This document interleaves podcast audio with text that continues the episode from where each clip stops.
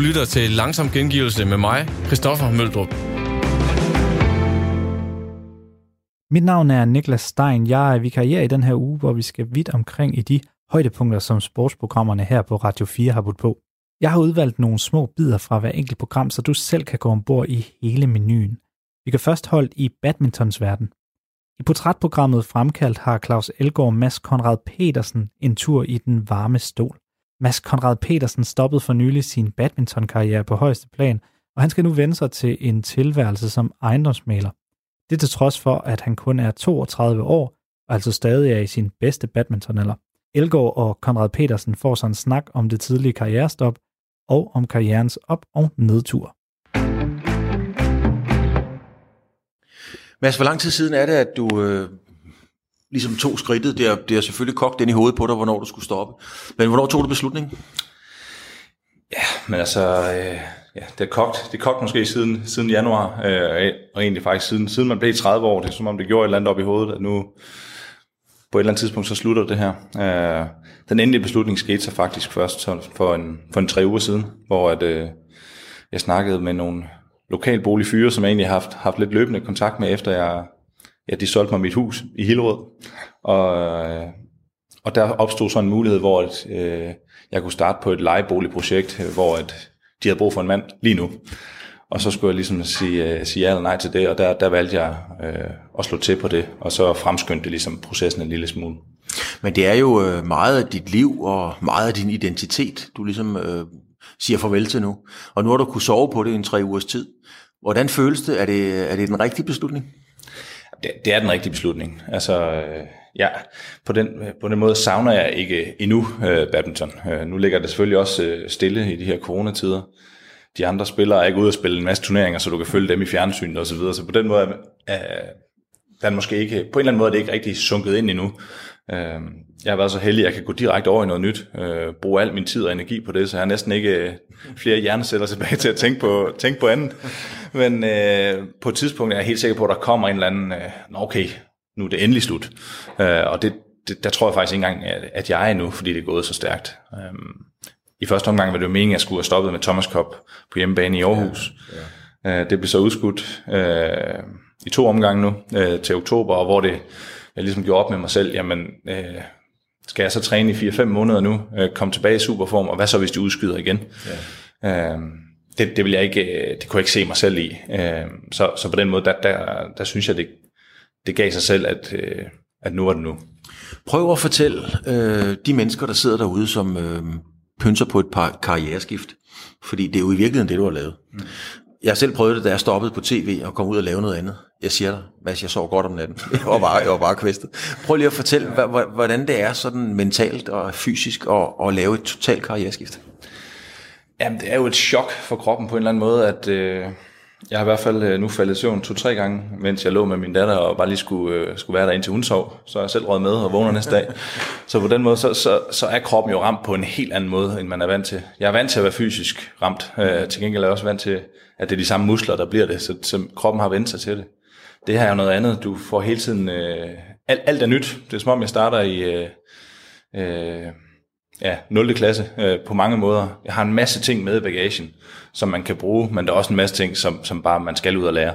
Og, og de der indtryk, der, dem bliver du bombarderet med, og det gør, du, det gør selvfølgelig, at du bliver træt på en helt anden måde. Øh, så, så, øh, så det er hårdt arbejde, øh, og det er jo selvfølgelig også, det er man også vant til, hvis du skal nå til tops i badminton, så kræver det også hårdt arbejde. Mm-hmm. Øhm, og det er også noget, jeg er villig til at lægge i det, men, øh, men jeg vil lyve ved at sige, at efter, efter klokken 6, så er der ramt hver dag lige nu. Er du overrasket over, at, at det er så fysisk, både mentalt og, og, og fysisk belastende? Nej, jeg er, ikke, jeg er ikke overrasket over det. Det vidste jeg egentlig godt. At det, var, det var som om her de første par uger, der blev jeg ikke rigtig ramt, fordi man fløj lidt rundt på en lyserød sky. At på en eller anden måde, så var man... Øh, så man kom videre, og, øh, og selvom jeg har været uhyggeligt glad for badminton, og det har fyldt så meget i mit liv, som du siger, hele min identitet har været badmintonspilleren Mads Conrad, jamen, øh, jamen så, så var jeg sådan øh, også på en eller anden måde glad for, at, at jeg var ud af det, at, øh, at nu kunne jeg koncentrere mig om noget nyt. Jeg kunne, jeg kunne kigge fra, fra mit hjem der i Hillerød, kunne jeg kigge over på lokalbolig, det er der jeg arbejder. Jeg skal ikke ud øh, til Kina i 14 dage og væk fra min familie og sådan nogle ting. At det, det overskuelighedsmæssigt gjorde det rigtig meget. Men, øh, men så kommer der selvfølgelig bare nogle, nogle nye dilemmaer, og man skal til at sætte sig ind i nye systemer, og øh, og det kræver en masse læring, øh, men, øh, men lige nu er jeg egentlig bare der, at det, det glæder jeg mig til, ja og tror på, at jeg bliver pissegod til det. Hvordan, Mads, hvordan har du tænkt på det der med at, at skulle ændre din identitet? Du vil altid være Mads Conrad, og i badmintonkredse vil du i mange, mange år endnu stadigvæk være, være den badmintonspilleren. Ja. Men for folk nede i Føtex og på gågaden, altså der er det jo ganske få, der er vi ude i Ole Olsen, Preben Melkær, Peter Smeichel og så videre, som vil blive husket af hele befolkningen resten af deres liv. Det bliver du ikke. Øhm, hvordan tænker du på det der med, med at, at din identitet skal rykkes på en eller anden måde i forhold til andre mennesker, når de ser dig, når du skal sidde og sælge noget? Jamen, det, det glæder mig faktisk til. Jeg har... Altså, i mange år har jeg egentlig på, på mange måder tænkt, at jeg, jeg, jeg aldrig følte, at jeg rigtig passede ned i den der badmintonkasse. Mm. Det har aldrig været øh, sådan, jeg, jeg, jeg følt, okay, her er jeg på min helt rette hylde. Jeg har altid tænkt, jeg på en eller anden måde, er der nogle andre ting, jeg også godt kunne tænke mig. Øh, i badminton bliver du meget målt på, øh, hvad du vinder, hvad du taber. Alle folk har en mening om dig osv. Det, det, øh, det jeg har savnet, det der med at blive målt på, hvem er du som menneske, øh, hvilke kvaliteter har du, jamen det, i en lidt sort-hvid verden, der, der kan du ikke bruge det til en skid i badminton. Der, øh, men hvorfor egentlig ikke? Altså, jeg mener, et, man snakker jo så meget om i både i, i arbejdsmarkedet og sporten, som jo også er et arbejdsmarked, men det med at være det hele menneske og sådan nogle ting. Altså, mm. øh, og, et, og et helt menneske er jo i min optik også et, et fedt, flinkt og sympatisk menneske, men det tæller ikke. Ja, det, det, det tæller rigtig meget for mig, og det er det, jeg gerne vil stå for. Mm. Øh, jeg, jeg har også altid ment, at jamen, så vil jeg hellere egentlig ikke nå hele vejen til tops. Jeg vil gerne have mig selv med. Jeg vil gerne øh, stå inden for de ting, jeg siger, og de ting, jeg gør. Øh, jeg kan jo bare opleve, at dem, dem der når helt, helt til tops, de har typisk nogle, øh, er ekstreme på mange måder. Øh, ellers, ellers er det svært at nå, nå hele vejen, tror jeg. Øh, der kom jeg måske bare frem til, jamen, vil jeg være så ekstrem, at jeg nærmest ikke så min familie? Øh, vil jeg være så ekstrem, at jeg, øh, jeg ikke kunne drikke noget alkohol, eller at jeg ikke kunne se mine venner og sådan noget. Og, og det var for, for mig var det ikke det værd at der, øh, der var der nogle ting, der var vigtigere end badminton. Men, men er, øh, er det... Øh, er det, det er ikke en kvalitet at være en følsom person, fordi du er et følsomt menneske. Ja, ja. Det, det kan jeg jo mærke allerede nu. så det, det, er ikke, det er ikke den kvalitet, der er den bedste i badminton, eller i fodbold. Ja, nej, nej, det er det ikke, fordi at du, øh, så tager du også tingene, du tager tingene lidt tungere, du, du bekymrer dig lidt om, hvad andre folk tænker også. Mm. Du kan, øh, du kan stå øh, egentlig på banen og, og være lidt, hvis du laver en masse fejl, ah, hvad tænker folk nu? I stedet for, at, man er, at der er mange af mine øh, kolleger, som egentlig er fuldstændig ligeglade. Og det, det vil jeg også sige, hvis jeg bliver interviewet efter en kamp, at det rører mig ikke. Men det kan jeg mærke inde i mig selv, at det gør. At jeg kan godt lide at, øh, at, at være ordentlig, ordentlig ved andre mennesker og, og have det godt med folk. Og der, der er det bare svært, når det er øh, i badminton, jamen det er et udskillelsesløb. Der er kun en, der står til sidst med pokalen. Øh, dine kolleger inde på Brøndby-træning, der er måske fem herredobler. Øh, det er kun et af parren, der kommer til OL, for eksempel. Det, øh, øh, det, det, det er benhård konkurrence, så på den måde det er svært både at være rigtig gode venner, og så også kæmpe om de samme ting, og økonomi og så videre. Så det, det har også været en svær balance for mig at, at leve i. Nu siger du selv, øh, der er kun et hold, der kommer til OL, og vi snakker, øh, og vi snakker følelser. Jeg har taget nogle klip frem, og jeg, nu, nu har jeg så lige valgt det her. Det var slet ikke meningen, vi skulle have det nu, men lad os bare tage det nu. Øhm, det er fra OL i, øh, i Rio. Hvad siger OL og Rio dig? Øh, jamen det var jo... Øh, det siger, det så jeg jo fra, fra tv-skærmen derhjemme. Ja. Øh, og var ligesom en... Øh, havde rigtig øh, stærke følelser omkring det, fordi jeg egentlig følte, at jeg var berettiget til at stå der. Øh, Ja, du lå vel i princippet, eller ikke i princippet, du lå i i praksis bedre placeret på ranglisten med dine makker, end dem, der kommer afsted. Ja, eller vi, vi lå faktisk nummer 9, og dem, der kommer afsted, lå nummer 8, Mathias og Carsten der. Øh, men øh, Carsten havde så fået den aneurisme i, i hjernen, som, hvor, han, hvor han kom mirakuløst hurtigt tilbage, øh, men ikke var i nærheden af topform, da de, da de, da de skulle afsted. Øh, de, de blev, følte jeg dengang, øh, lidt taget med på, på fordomsmeritter i stedet for aktuel form, kan man sige. Øh, og også det der historie, der var i, at at Carsten var kommet så hurtigt tilbage, hvilket var helt enestående og fantastisk. Det var totalt fantastisk, men hvad gør det ved dig at se nu, det er en hersinkel, vi, vi kigger på her, men ja. er, det, er det en af de, øh, det er også fejl, og det er også træls at lige starte med at hive noget frem, der ikke lykkedes, nu er der så meget andet, der er lykkedes, ikke? Ja, men... det har jeg, det helt, jeg har det helt fint med det egentlig, altså fordi at, at der, at det var, det var startskud på, at man kan sige, at, at, at ting måske også gik den anden vej for mig, vil jeg sige. Altså, der, der, det, var, det var det, måske det største nederlag i min karriere, ikke at komme med til det der. Fordi alle de par, der var med til OL, havde vi slået. Mm. Øh, de, det par, der øh, vinder bronzemedaljen fra England, har vi tørret, tørret gulv med så mange gange, at, at man ikke forstår det. Og så stadigvæk, at se det der hjemmefra, var, det, var, det var hårdt, fordi vi følte, vi var berettiget til at være der. Og altså, i Badminton Danmarks grundlag står der også, at det bedste par skal med. Mm. Øh, så på den måde, altså, det var sådan en mulighed, der var opstået lige pludselig ved, at Carsten fik den aneurisme, men jeg synes, jeg synes det var forkert dengang, øh, og det, det var der noget, og der tog lang tid at, at komme sig over.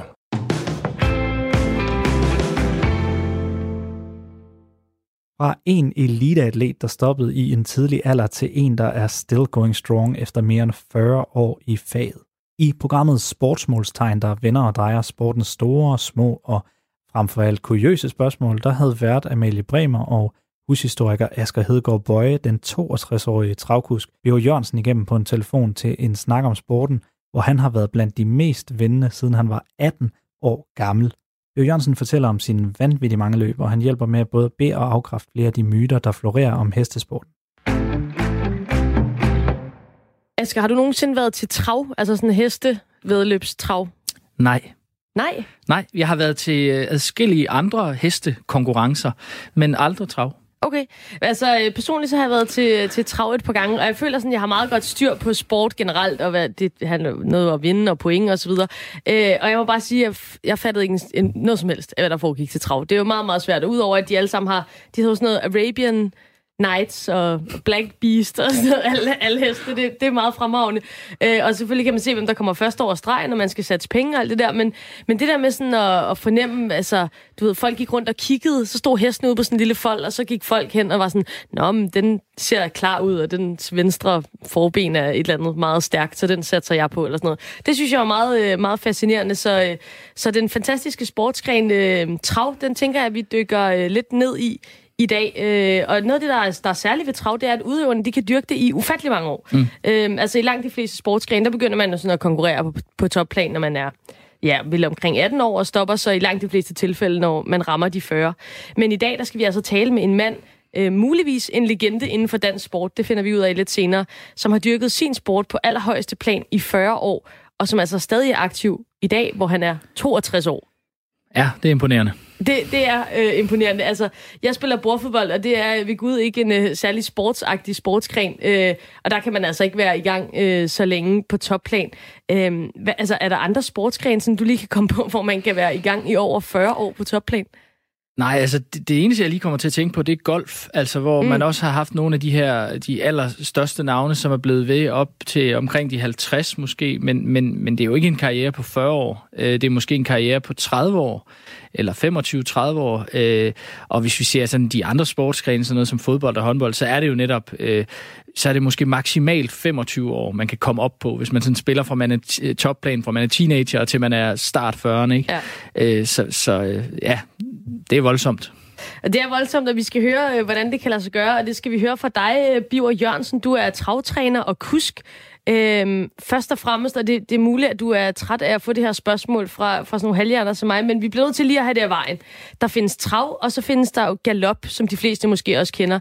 Øh, og bare lige sådan for at få det afklaret, hvad er forskellen på de to helt kort? Jamen først lige goddag da. Goddag da. ja.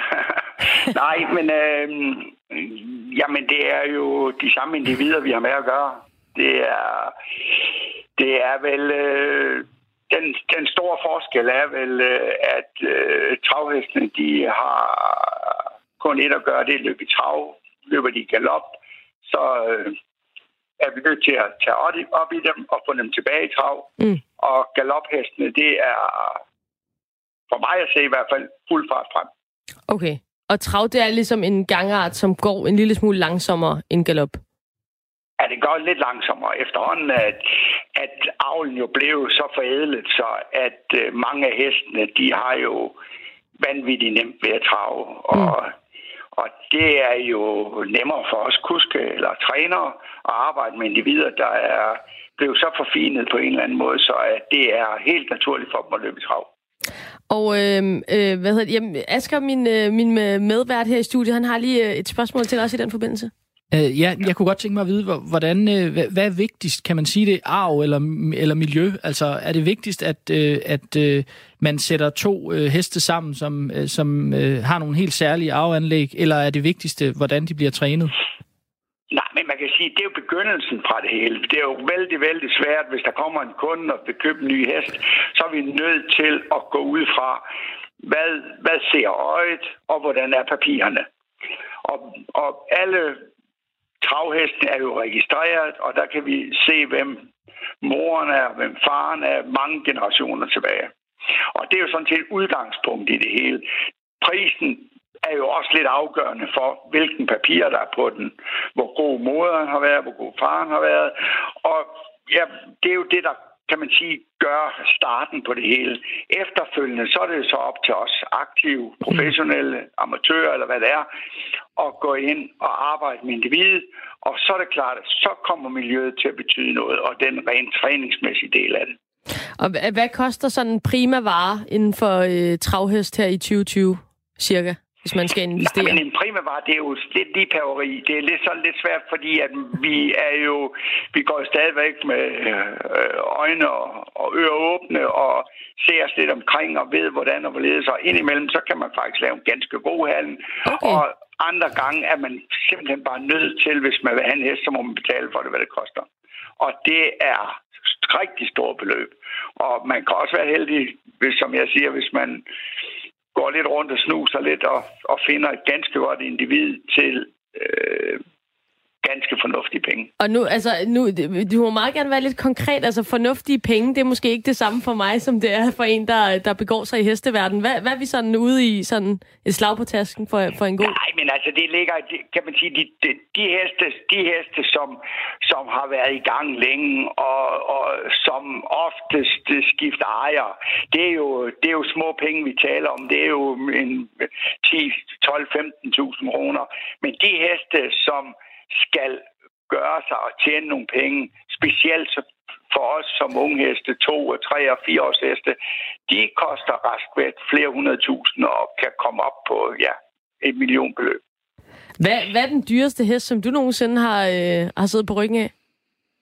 Nej, det ved jeg ikke. Det har jeg faktisk aldrig sådan rigtigt. Jeg går jo heller ikke, fordi at nu min forretning, den er jo lagt noget om i forhold til, hvad den var førhen. Der det skal du da vide, Biver. Altså, det er det, man vil vide, hvis man lige har haft sådan en halv mil mellem benene der. Det er der, det der for svedigt, altså. Ja, men det har jeg da prøvet mange gange.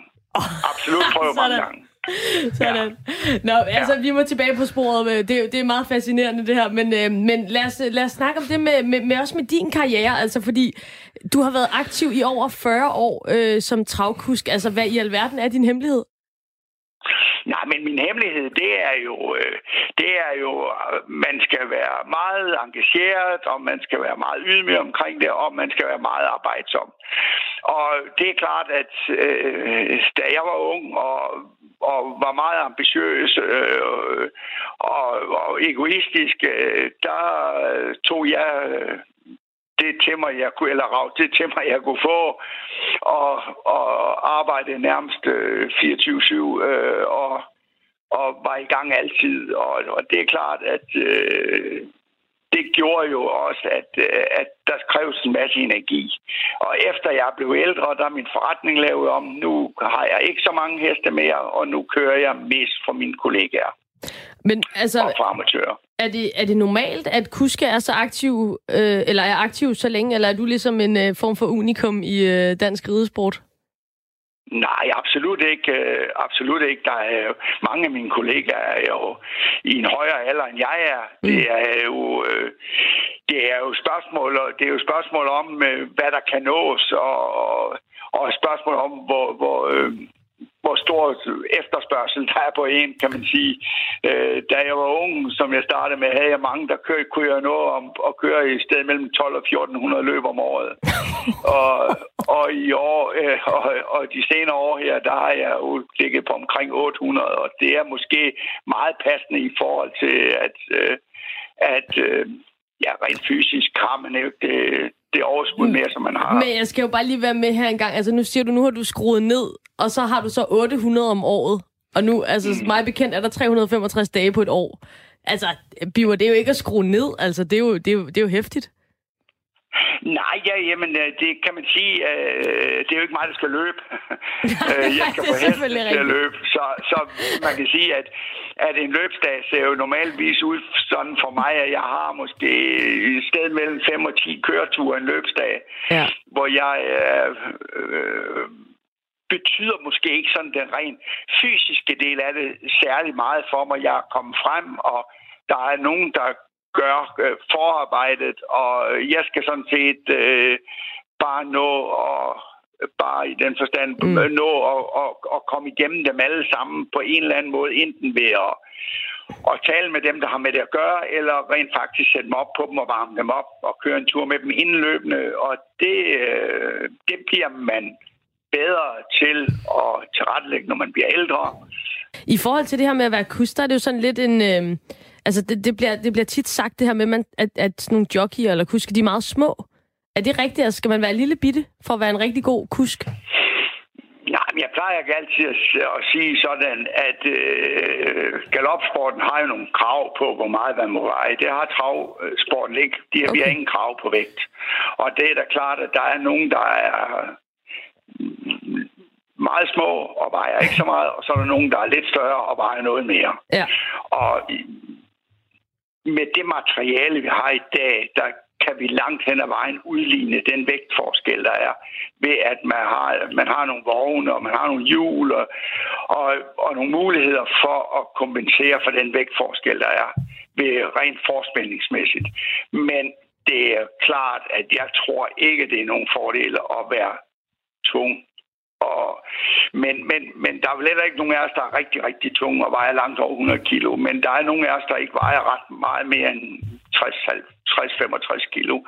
Og, og der ligger jeg vel sådan nogenlunde lige midt imellem af, hvad, hvad, hvad, hvad let og tung det er. Og, og, og, og det siger næsten sig selv, at det er hestene, der skal trække det, og, og det er vægten, de skal have med rundt øh, i løbende. Så at jeg tror ikke, det er nogen fordel at være stor. Og, og, og lige her til sidst, øh, inden vi, inden vi slutter, Biver, altså, du, du har allerede været inde på, hvor ufattelig mange løb du løber og så videre, eller, øh, eller I løber. Øhm, hvor mange, kan du, kan du give i løbet af din karriere, hvor mange løb har du så vundet? Jamen, jeg har ikke engang rigtig tal på det. Helt ikke helt nøjagtigt. Jeg har kørt, jeg har kørt mellem 45.000 og 50.000 løb. Og jeg har vundet et sted med 8 og 9.000 løb. Det er jo helt vildt. Altså, en meget det, pæn procentdel også. det er det. Ja, det kan man sige, men jeg har også fået mange muligheder. Jeg er den, der har tabt flest løb, men jeg er også den, der har fundet flest. Så det er jo et spørgsmål om, hvor, er mulighederne, ikke? Og det er klart, at, at for min del har jeg været vældig, vældig, vældig privilegeret. Jeg har haft et arbejde, jeg har, hvor jeg har øh, brændt for. Jeg har haft med heste at gøre i altid, og det synes jeg er vældig spændende. Og så har jeg haft øh, det held, at jeg har fået vanvittigt mange muligheder, og måske haft chancen for at vælge en gang imellem lidt på øverste hylde. Og så har jeg lige altså helt personlig undren omkring det her med hestesport generelt. Øhm, de der navne på hestene, hvorfor hedder de så nogle underlige ting? Hvorfor hedder de Arabian Nights og Black Stallion? Og, altså, hvorfor hedder de ikke bare Lars eller øh, Torben eller et eller andet? Altså, Ja, men for det første, så, så ja, det kan du give. Der er nogle, nogle navne rigtig, rigtig fjollet. Men der er faktisk godt, der er et rigtig godt system i det. Okay. Fordi at, at hver årgang begynder med et bestemt bogstav. mm, det er ligesom Så der er ikke nummerplader. frit valg på alle hylder. Det er meget godt, når man ved, med, at e, alle de heste, der begynder med E, de, de er fire år gamle. Og så er Smart. det ligegyldigt, hvornår de er født på året. Om de er født i januar, eller om de er født i december. Så hvis de er fire år, for de fylder, først, de fylder år 1. januar, og så begynder de med E, så ved man, at alle de heste med E, de er fire år gamle. Og så er det kun opfindsomheden, der sætter grænser. Jamen, Jeg altså- har hørt om, jeg har hørt om navne kæreste, og fjolle, som man simpelthen beder dem om at finde ud af noget andet. Men Ja. Ja, det Men, skulle man øh, måske gøre lidt oftere, ja. hvis bare lige... Ja, det kan vi Ja. sige, det kan vi sige. Det, det, det er din vurdering af det, det er rigtigt. Men, øh, men altså, kæmpe opklaring på den. Det var godt lige at høre. Øh, Biver, til aller, aller sidst. Altså, jeg synes jo næsten, vi kan jo, vi kan jo godt... Altså, det må være en form for Danmarks rekord, så meget du har vundet. Så jeg vil sige, at telefonen er åben, hvis der er andre derude, som synes, at de har vundet mere. Men ellers så kan vi godt her i sportsmålstegn erklære dig som, øh, som en form for Danmarksmester i at, at vinde mest af det, man, øh, man nu øh, stiller op i. Så, så Ja, det på er virkelig tværs af alle sportsgrene. Ja, ikke også? Ja. Altså, det er det, Og- jeg tænker. Der, må ikke, der kan ikke være mange, der har, der har vundet lige så meget, øh, hvis nogen. Og hvor, hvor længe bliver du ved, Biver? Nej, det ved jeg ikke endnu. Jeg, øh, jeg øh, føler mig sådan set rimelig kvik. Øh, rent fysisk og rent bevægelsesmæssigt har jeg overhovedet ingen problemer og er i gang hver eneste dag. Øh, så, så, så der er sådan set ikke nogen begrænsninger for det på nuværende tidspunkt. Men jeg har vel øh, lovet mig selv, at, øh, at jeg bliver ikke så gammel, gammel som øh, et par af mine andre kollegaer. Jeg fortsætter ikke til at blive 70. Det gør jeg under ingen omstændigheder. Jeg, jeg har vel en eller anden øh, idé om, at jeg kunne måske godt tænke mig at, ja, at prøve en gang, og ikke bare stå op til hestene, og Mm. så øh, prøve at, at, at slappe en lille smule af. Det er jo klart, at med, med så lang en, en, en, karriere, jeg har haft, der er klart, der måttet give afsavn på nogle andre ting. Ja. Og det kunne jo være ret så spændende. Jeg tror vel ikke, vi har, jeg tror ikke, at man, man får en chance mere. Så, så at, øh, jeg kunne godt tænke mig, at den ene chance, jeg har, måske at, at, at, at prøve lidt andet også, i stedet for bare, at det er hestene. Jamen, ved du hvad, Biver, det, det lyder sgu også som en plan, og, øh, og stort tillykke i hvert fald med en flot karriere, og tusind tak, fordi du var med her i dag. Skal jeg velkommen.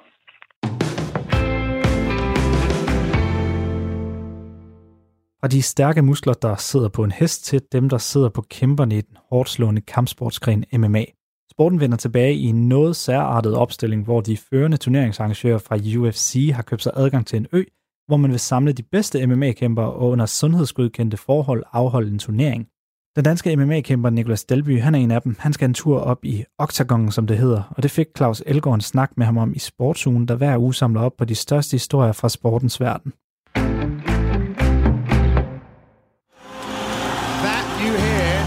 Is the symphony of the Danish fans singing along to the walkout of Nicholas Dalby. Been away for three years and he's been in the depths of hell and he's clawed his way back. This is an inspirational story. It really is. Fighting out of Copenhagen,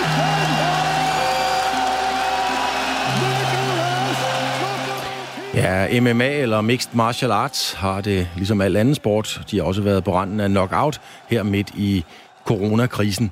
Men øh, uh, MMA-folket har det med at tænke ud af boksen eller ud af buret, og det vil det, de reelt gør her. Her hørte vi lige, at der blev sagt velkommen tilbage til Nikolas Dalby. Og her kan jeg også sige velkommen til dig, øh, Nikolas Dalby. Øhm, nu har man i, i UFC fundet ud af, at man skal kæmpe på et helt nyt, øh, en helt ny kampplads. Helt præcist Fighting Island. Det er øen øh, Yas Island i Abu Dhabi. Øhm, og Dalby, du er udvalgt som en af kæmperne. Øhm, det lyder jo lidt som om noget, der foregår i en film. Ja, det gør det. det er, hvis, øh, hvis der er nogen lytter derude, der har set musikfilmen filmen Enter the Dragon, så er det jo stort set handlingen i den film. Så, øh, så ja, det bliver, det bliver super spændende, og jeg er meget spændt på det. Og jeg kan fortælle dig, Dalby, nu sagde du selv Enter the Dragon. Den ved jeg en del om. Den, blev, øh, den kom i 73, den er instrueret af Robert Klaus. Og så var det jo et øh, Bruce Lees sidste film, inden han døde 20. juli 73. Men det kan vi er snakke en masse om, når vi, øh, når vi en dag ses. Hvad siger du til omgivelserne, du skal kæmpe i? Altså sådan uden tilskuer? Jeg det fint med. Øh, Det leder også lidt mine, øh, mine tanker tilbage på, øh, på kan man sige, kampsportsturneringer i gamle dage. Jeg startede selv til karate, hvor, hvor der var knap så meget kan man sige, show og, og publikum, som, øh, som der er i UFC. Så det, øh, det bliver meget rent på en eller anden måde, at, at, øh, at man kun kan høre kæmperne og så sekundanter en lille smule. Men hvad kommer det til at betyde for dig? Hvis jeg ikke tager meget fejl, så kommer du selv fra karaten, og, og nu er I jo sådan meget back to basic. Hvad, hvad kommer det til at betyde, at man ikke har det, det støjgitter, som, som der normalt er? For mig betyder det ikke det store. Øh, på godt og ondt, så er jeg ofte, når jeg kæmper og går ind til en kamp, så er jeg så fokuseret, at jeg, at jeg på den måde ikke at publikum på den måde ikke har så meget betydning. Selvfølgelig giver det altid noget, når man, som jeg også spillede et, et lydklip af, øh, da jeg gik ind i Royal Arena, øh, sidst jeg kæmpede. til nationalmelodien, og, og folk var helt op at køre. Det gav mig lige 10 procent ekstra. Men som udgangspunkt, så, så er jeg der, hvor jeg skal være med eller uden øh, publikum. Øh, apropos en lille smule støj, du, du lyder som om, ja det kommer ikke også ved i virkeligheden, men det lyder enten som om, at du er i gang med at, at blive submitted, eller du sidder i en sauna. Jeg kan ikke rigtig finde ud af det. ja, jamen, du er tæt på med, med nummer to bud. Jeg sidder lige oppe med min øh, fysiske træner, hans udendørs uh, spa, så, uh, så ja, hvis der er lidt støj i baggrunden, så Okay. Uh, du, er, du er blevet en voksen mand i det her fag, i hvert fald 35 år, ikke? Uh, så man har jo ikke alverdens tid tilbage i buret. Er, er det her en vind- eller forsvindkamp for dig? Det er det absolut ikke. øh, jeg, øh, ja, det, jeg, jeg er 35, men altså fysisk føler jeg mig måske som en på 27. Ja. Øhm, de fleste MMA-fighter, uanset hvad, de, de piker ofte i, i start 30'erne.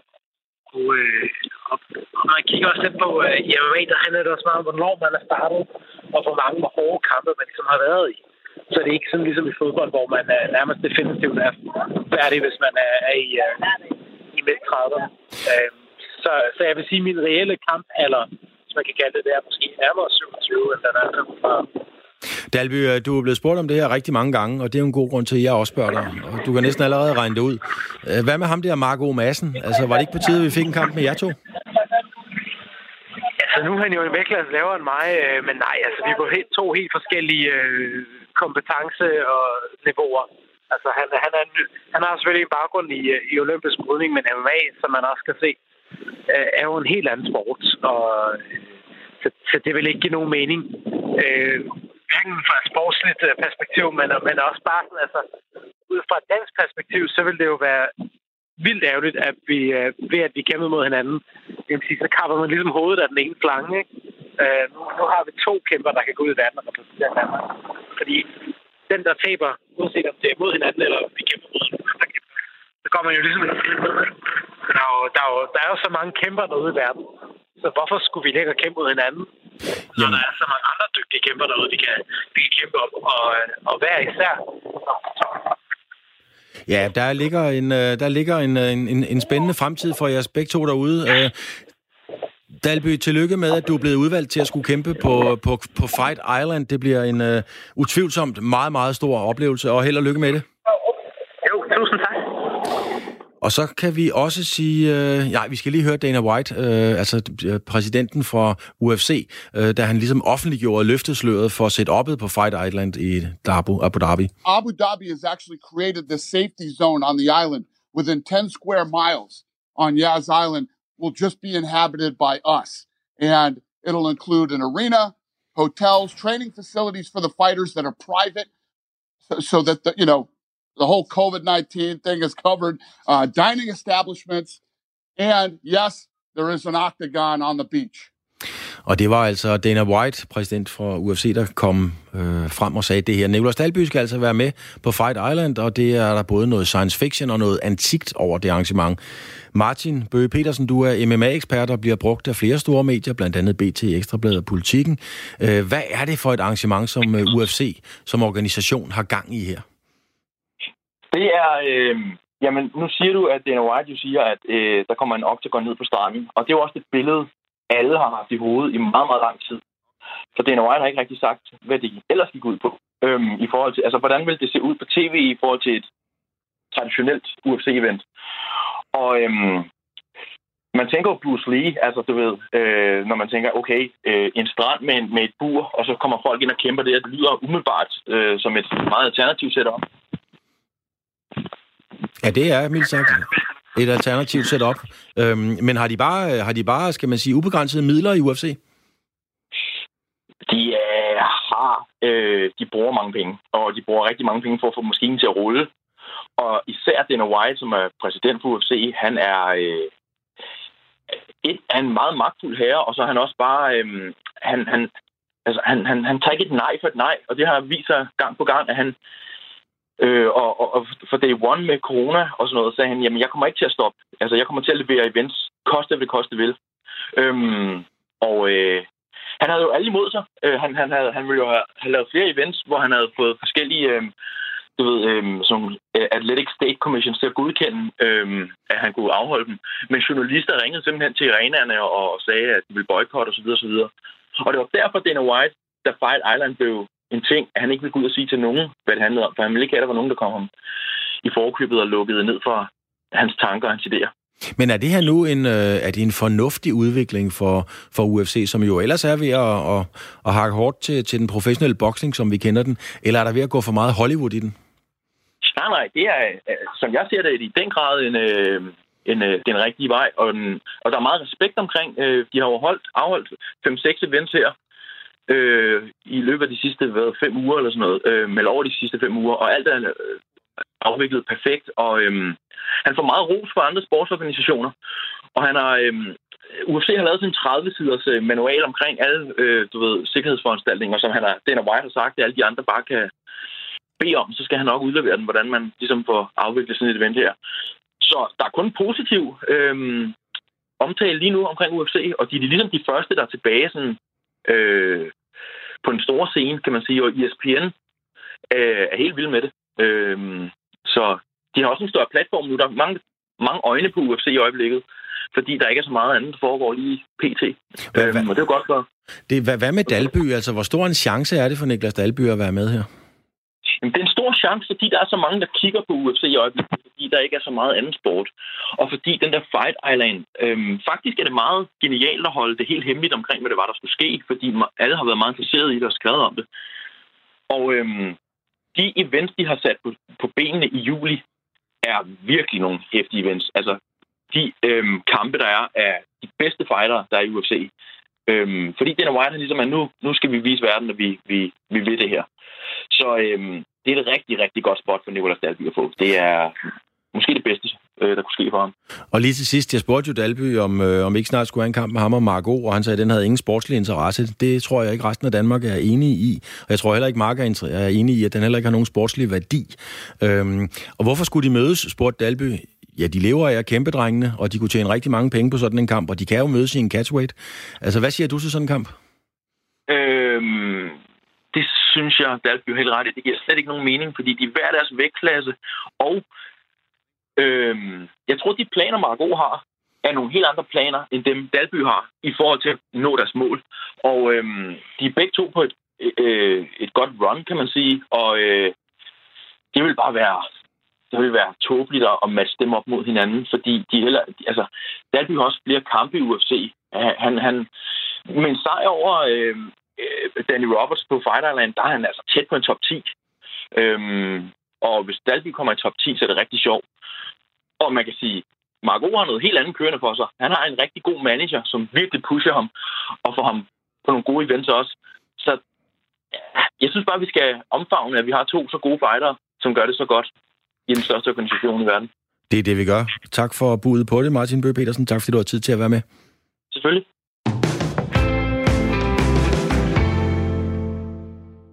Den 1. juli finder vi ud af, om de kan kalde sig pokalvinder i fodbold i Haderslev eller i Aalborg. Årets pokalfinale spilles i Esbjerg, og mens det for OB's vedkommende er et gensyn, så er det første gang, at Sønderjyske er at finde i en finale. En mulig kulmination på fodboldprojektet i Sønderjylland, hvilket verden Dan Grønbæk benytter som lejlighed til at rette fokus ind på klubben i første time af fodboldprogrammet 4 på foden. Med sig i studiet, der har han to af dem, der har fingrene dybest nede i den sønderjyske fodboldmuld.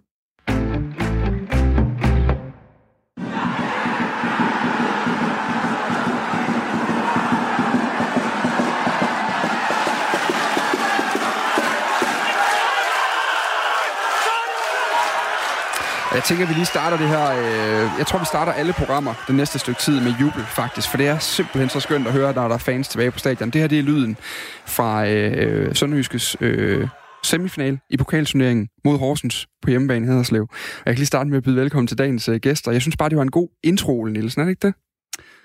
Det er altid dejligt at høre, når at der er sejrsang øh, i Sønderjyske, så øh, det nød jeg også selv i min tid, så det er altid glædeligt at høre, ja sportschef i Vendsyssel FF, som er den ene af to paneldeltagere i dag. Øh, han har altså rykket nogle kilometer nordpå, men øh, det er som om hjertet stadig hænger fast et eller andet sted.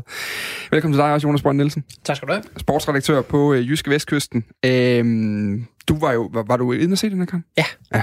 det var jeg. Hvordan, hvor meget kunne man høre fansene egentlig? Altså de der øh, 200 nogle stykker, der stod dernede og råbte sammen med Glenn Riddersholm efter kampen? Jamen det var en, en, en, øh, forbløffende meget, vil jeg sige. De, de, øh, de gjorde det glimrende, de har også fået meget ros bagefter. Det er jo en fornøjelse at høre, at der er fans på, på stadion. Øh, især fordi, eller også fordi vi, vi i kampen inden havde fået øh, optaget tilskuerlyd øh, ud, af, ud af højtalerne, øh, også da jeg sad og så kampen. Øh, og desværre på en bund af, af Bon Jovi's Living on a Prayer. den kørte så i båndsløjfe hele kampen igennem, så den hørte jeg 35 gange i kampen for inden. Men det var en fornøjelse at høre, øh, at høre fans på, på stadion igen. Og jeg synes, øh, jeg synes egentlig, at, øh, at lydtrykket var, var, var faktisk næsten ligesom næsten ligesom det sædvanlige, hvilket selvfølgelig også øh, i fremtiden stiller nogle krav til, til de øvrige 4.000, der indimellem er på stadion. Men det var, det, var, det var dejligt. Det var forbløffende og overraskende så meget, de kunne larme. Ja, fordi man bliver også lidt klar over lynhurtigt, hvor lidt de larmer til dagligt, når man ser, hvor meget et par hundrede kan gøre. Ja. Jamen, helt, helt rigtigt. Og det, er, det er da tankevækkende, synes jeg også, at det er, at det, det er jo altid øh, fraktioner og grupper rundt omkring på, øh, på stadions, og der, der er jo altså klubber øh, af sønderjyske størrelse, det er jo ikke nogen hemmelighed, der, kan man, der hører man jo fanen lyden på en anden måde. Det er, det er mere sådan en, en, en, øh, en lyd, hvor man, kan, hvor man kan høre, at der er nogle stemmer. Ikke? Det, er, det er lidt noget andet, hvis man, hvis man er på Brøndby Stadion og hører siden råbe. Det er sådan mere sådan et, et brølende, brølende tryk, der mm. kommer. Og det er jo nok det, eller det er det, som, som alle trænere og spillere og sportschefer gerne vil have i, i, øh, i deres klubber. Øh, men, men det kræver en, en klub af en vis størrelse, og at, at man har fået sat det her, øh, det her supporter, supporterværk i orden, og at der, der er nok, der kan, der kan råbe. Det tror jeg også gerne, de vil, de vil hæve i Sønderjyske. Men, men dejligt, dem der var der i hvert fald, de råbte. Ja, og var dejligt rød i hovedet, Glenn Riddersholm. den stod dernede bagefter i hvert fald, så det, det kan et eller andet, øh, så skal man kunne sige. Men vi kan i hvert fald lige starte den her diskussion, øh, fordi vi skal ind og snakke om Sønderjyske nu. Vi skal snakke om, hvor de er henne af 2020, og øh, hvor de har bevæget sig fra, hvor de er på vej hen. Det er altså øh, lidt af det centrale emne efter den her pokalfinale, som altså blev sikret, da Anders K. Jacobsen han, øh, fik øh, basket øh, kassen ind til 2-1 mod Horsens. Øh, fordi jeg vil sige, det er den forløbige kulmination for Sønderjyske fodbold, der efter øh, mange år nu er blevet fast inventar i landets bedste række, og som øh, måske kan være nødt til at give køb på den her økonomiske snusfornuft, der har præget øh, teenageren siden fødslen i øh, 2004. Fordi hvor mange penge skal der egentlig til, for at man kan tage det her næste skridt, og skal man overhovedet øh, gøre det? Vi skal jo som sagt øh, forsøge lige at tegne et, øh, et portræt af de lyseblå for Haderslev. Og, vi, og Ole Nielsen, jeg tænker, vi kan lige godt starte over hos dig, fordi du fra 2009-10 til 14, der var du øh, sportschef i, i klubben, øh, og blev jo på en eller anden måde, har også bygget en karriere efterfølgende, også på at være sådan personificeringen af den her øh, fornuftstilgang til transfers, hvor man hentede billigt, og forsøgte at få så meget, eller forsøgte at få så meget som muligt ud af ganske få øh, brugte transferkroner. Mm, hvis vi nu starter med pokalfinalen her, og som jeg både ser som den her kulmination, men også som markeringen af et kursskifte. Kan du så ikke lige prøve at sætte nogle ord på, hvad er det for en kurs, der i hvert fald var i Sønderjyske, da du var der? Jamen, det var jo øh, det her landsdelsprojekt, som, øh, som mantraen var, at vi, øh, vi spillede den sport, øh, der var økonomi til, om det var ishockey, håndbold eller fodbold.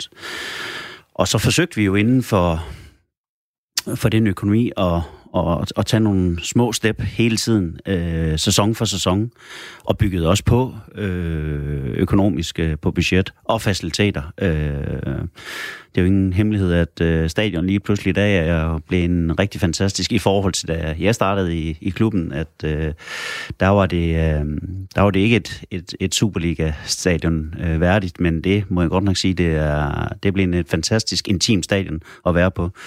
Øh, men, men tilbage til, øh, til landsdelsprojektet. Altså, man har haft en anden traume, at øh, vi spiller den sport, der er penge til, og... Øh, og det har man øh, formået at bygge på igennem den her ja, 10-12-årige periode, øh, hvor, der, hvor der er sket rigtig meget, synes jeg, øh, i, i, i, i den her periode.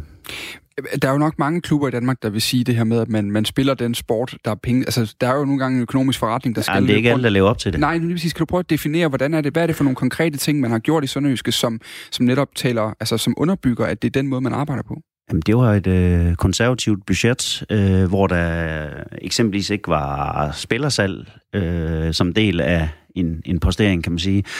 Øh, og det var, at øh, når jeg fik udstukket spillerbudget, så kan jeg huske Claus, Claus Rasmussen og bestyrelsen sagde, Ole, nu finder du ud af, om du vil have 8 venstre baks og 7 højre ving og 14 målmænd. Du bruger bare ikke en krone mere, end det budget, du har fået tildelt. Og så vidste man, hvad man havde at rette sig efter. Og det var, og jeg, jeg forsøgte selvfølgelig hele tiden at udfordre øh, en bestyrelse og en direktør øh, i forhold til, at vi, vi skulle lidt mere hele tiden. Det synes jeg også var min væsentligste opgave, øh, samtidig med at skulle sætte, forsøge at sætte det bedst mulige mandskab til den øh, penge, jeg har til rådighed.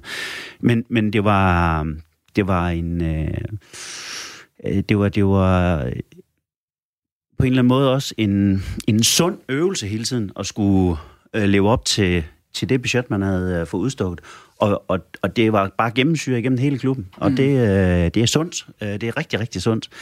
Øh, jeg synes, det der med, der kommer den der lidt rige onkel med en papkasse og dækker en underskud, skriver en check, øh, når det er gået galt, og det ser vi jo samtidig, det både hedder 10 og 20 og 30 og endnu værre millioner øh, på, en, på en sæson. Det, man kalder en Brøndby nu om dagen. Altså, jeg bliver nødt til at sige, øh, så har man ikke, øh, så har man ikke styr på sin butik. Jeg vil sige i Superligaen. Mm. Man kan godt lave et, et underskud, der hedder 3-5 millioner. Altså, det går stærkt. Det er jo bare lidt sponsorer, der kigger, en tv-placering, der kigger. Øh, det kan være et par skader, der gør, at man bliver nødt til at disponere en spiller så er 3-5 millioner, altså de er hurtigt væk. Mm. Øh, så, så det er ikke sådan, at, at man bare siger, at det, det, det har du helt styr på hele tiden, fordi øh, i, i en Superliga-klub, der, der er der bare nogle faktorer, der hurtigt kan gøre, at tingene ikke lige helt bliver, som, som man havde øh, budgetteret med. Øh, jeg vil gerne lige, jeg vil komme lige over til dig lige om to sekunder, Jonas, fordi jeg skal lige høre lidt om, hvordan, hvordan det egentlig går i Sønderjysk nu, hvordan det passer med, med Sønderjysk nu, bare 19 eller 18, men, men, men øh, nu sidder jeg lige og kigger på de, jeg har været på transfermarkt, og hente de transfervinduer, du også ligesom var ansvarlig for i Sønderjyske på det tidspunkt. Du henter jo spillere som uh, Tommy Beckmann, kommer hjem fra Freiburg. Uh, du finder Lasse Vibe i Vestjylland på det tidspunkt. Vi har en uh, Quincy Antin-pas. Uh, der er lidt forskellige. Adama Girard, som også senere er blevet en Superliga-kending, kommer også til... Øh, til Johan Absalonsen, Johan Absalonsen. Daniel Jensen kommer hjem. Øh, Ruben Okocci. Præcis. Ham skal du nævne hver ja. eneste gang, vi snakker. Er det, jeg synes heller ikke, vi bare kan glemme ham. Han var trods alt... Øh... Står, han, står han på dit CV sådan lige under, hvor du har været ansat, så står der Ruben Okocci et eller andet sted. Ja, uanset hvad. Fantastisk søskab. uanset hvad, så det, det her det er jo ikke spillere, jeg vil sige var, var billige spillere. Altså hvis de blev hentet i dag, så vil jeg jo også sige, det er jo, det er jo store transfers i en Superliga at hente en Tommy Beckmann hjem, og øh, at finde spillere som dem her. Du, øh, der er også en Henrik Hansen, der er på, og, og så videre. Altså, Vil du vide meget, det er, de koster i transfer? Ja, men hvad er det Samlet. kostet? Fordi man taler også spillerbudget, så handler det jo også om løn og sådan nogle ting. Så, så man kan sige, kan man, kan man bare tale om transfer? Der var Quincy, der var en transfer på. Der var en meget minimal transfer på Lasse Vibe. Ja. Øh, det synes jeg er 50.000 der, når vi trods alt snakker transfers. Gav du 50.000 for Lasse Vibe? Øh, resten, de var transferfri. Gav du 50.000 for Lasse Vive? Det synes jeg er en god historie i de her dage. Ja. ja. Fantastisk. Jeg har faktisk også undret mig noget, fordi der er lige et spørgsmålstegn inde på transfermarkedet, når man finder Quincy Antipas. Hvad kostede Quincy dengang? Ej, nu er det jo lidt, lidt anderledes beløb, men øh, jeg mener, det var omkring 600.000. Okay. Udmærket. Den, er faktisk, øh, ja, den må vi lige sende videre til Transfermarkt, så vi kan få den opdateret. den der. Jonas Brønd Nielsen. Altså, øh, nu, Ole, Men vi solgte ham godt igen. Ja, det går der rygter om. Ja. den er sjovt nok kommet på. Jeg ved ikke, om det er dig, der har indberettet der. Hvad hedder det? Øh, Jonas Brønd, altså er, er den her øh, tæring efter næring, det er floskel, man siger, bruger klichéen om, om Sønderjyske, men den her med, at vi, vi, vi spiller den sport, der er råd til, er det noget, der ligesom også har båret videre? Er, det, er Sønderjyske stadig sådan i dag? Øh, ja, til, til, til, til en vis grad i hvert fald, men, men øh, men de seneste, altså den, det seneste år er, det også, er der også uh, sket noget mere, men i sidste sommer uh, forsøgte man at investere lidt mere i, i spillertruppen, uh, og det handler jo blandt andet om omlægning af Superliga-strukturen, hvor, hvor der lige pludselig kun skal være, skal være 12 hold, og så, ja, så er der jo to mere, der skal væk, siger, mm. siger matematikken jo, og, og, og, det, og det er vigtigt at være en del af det, og det er det særligt, når man er blevet en Superliga-klub, der, hvor selvforståelsen hedder Superliga. Øh, Sønderjysk har totalt ligget i, i Superligaen i, i en 10-11 år nu. Øh, der, der er ikke så frygtelig mange hold i Superligaen aktuelt, der, der har ligget der længere end, end, end 6-7 stykker, tror jeg. Så det er absolut en etableret Superliga-klub, som ikke skal begynde at rykke ned. Og derfor mm. så bliver man også nødt til at, at investere lidt i, øh, i, i spillertruppen. Mm. Øh, og, og det har så, øh, kan man jo se på den her sæson, ikke givet de øh, sportslige resultater, som øh, man havde forventet. Øh, det, er ikke, øh, det er ikke tilfredsstillende at ligge nummer 11 øh, efter, efter, at have, efter at have gjort det, og efter at have, at have og ligget i Superligaen øh, så længe. Øh, det, det øh, grundspillet blev, blev, blev dumpet. Mm. Øh, Øh, og, og, det, og så oven i det havde man så i, i efteråret et, et minus for første gang i mange år på, på, på 8-9 millioner, og det, det gjorde også ondt på selvforståelsen. Det er der ingen tvivl om. Øh, at det, det, en, en 3-4 millioner, det er én ting. Ja. Men, men 8-9 millioner, det er meget i Sønderjyske, at mm. pludselig lave et, et sådan underskud. Ja. Øh, og da det jo blandt andet også skyldtes svigtende resultater øh, året forinden. Altså det er jo sådan også en lidt, en lidt ond spiral, man kan ryge ind i, hvis man investerer mere i spillertruppen for at rette op på det, men, men det er så ikke lykkes.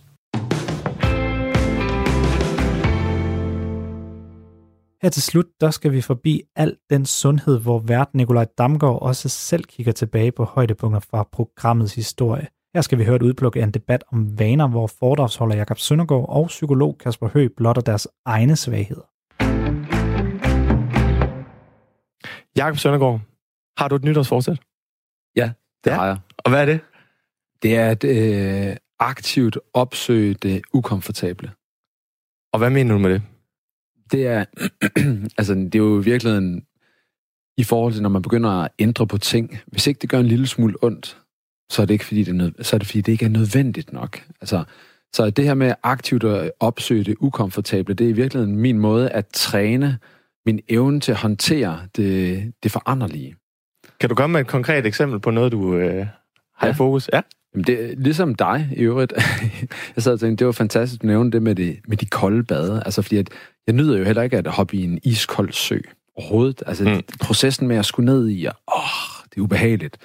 Øhm, men jeg forsøger at få det gjort, simpelthen for at, at lære at kunne håndtere, hvad der sker i mig selv i sådan en proces. Øhm, den primære grund til at gøre det, det er jo altså åbenlyst det her med, at at øh, i virkeligheden at, at lære at blive mere modstandsdygtig over for det, som jeg ved, øh, det, det uforudsigelige, det der sker, uden at jeg er forberedt på det. Fordi det er jo en menneskelig øh, ting for os generelt, det her med, at alting fungerer så godt, når livet det bare kører.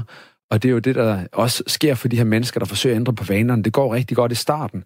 Men så lige pludselig sker det her øh, naboen, det der kun sker for naboen, man bliver fyret, og man bliver udsat for øh, sygdom eller skilsmisse, og så går vanen i vasken.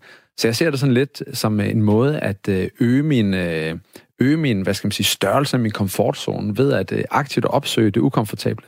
Ligesom Peter Bastian, der desværre død, sagde, at øh, vi, skal, vi skal øve os i at have et højere bundniveau. Og det gør vi ved at lære at elske det uforudsigelige. Elske det ubekvemme. Mega cool. Kasper Høgh, har du et nytårsforsæt? Jamen, det har jeg. Øhm, jeg tænker, der ligger lidt i tråd øh, af, hvad I også har. Øh, mit er så lidt, lidt simplere. Jeg kunne godt tænke mig at blive bedre til at sige undskyld. Øh, jeg har sådan en, øh, en ret skrækkelig vane med at være ret god til at, at diskutere og argumentere, indtil jeg et eller andet, på et eller andet tidspunkt har ret. Øh, og det er ret sjældent, jeg ender med egentlig at turde at sige, det er jeg sgu ked af. Øh, så jeg kunne godt tænke mig at blive bedre til at sige undskyld. Og det er også ret ukomfortabelt for mig. Jeg hader at sige undskyld. Øh, så jeg tænker, det ligger også godt i tråd med, de her udfordringer på, på det, der er ubehageligt for os selv. Det er jo selvindsigt, virkelig. Men du har ikke det typisk det her med at træne og spise sønder og sådan nogle ting? Nej, jeg kunne godt tænke mig at lægge telefonen med væk i gang. Øhm, og det, det tænker jeg, det kommer ind på senere, fordi det er jo, det tænker det, det rammer vanen øh, ret meget sådan med hovedet på sømmet, at øh, det er ikke bare et spørgsmål om vilje. Altså, vi kan sige det til os selv tusind gange, men en eller anden årsag, så bliver vi ved med at gøre det. Så, så telefonen er der også. Men, øh, men det store for mig, og det er måske lidt psykologagtigt, det er at blive bedre til undskyld. Og hvorfor er det lige, at øh, et årsskifte er lige med det her med nye vaner og ambitioner om at lave ændringer? Jamen, du snakkede om den her rene tavle, øhm, og det, det tænker jeg, det, det er jo også det, som der er symbolikken i det nye år. Så det 1. januar, den første første. Øhm, og så kan vi kigge ind af og se, hvad vil vi godt bruge det næste år på. Så det er jo en oplagt mulighed øh, på at kigge på vores vaner og kigge på, hvad vi godt kunne tænke os at optimere på øh, fremadrettet. Er det også ved årsskiftet, Jacob, at du øh, sådan tager de her nye ting ind, er det, eller er det sådan mere løbende?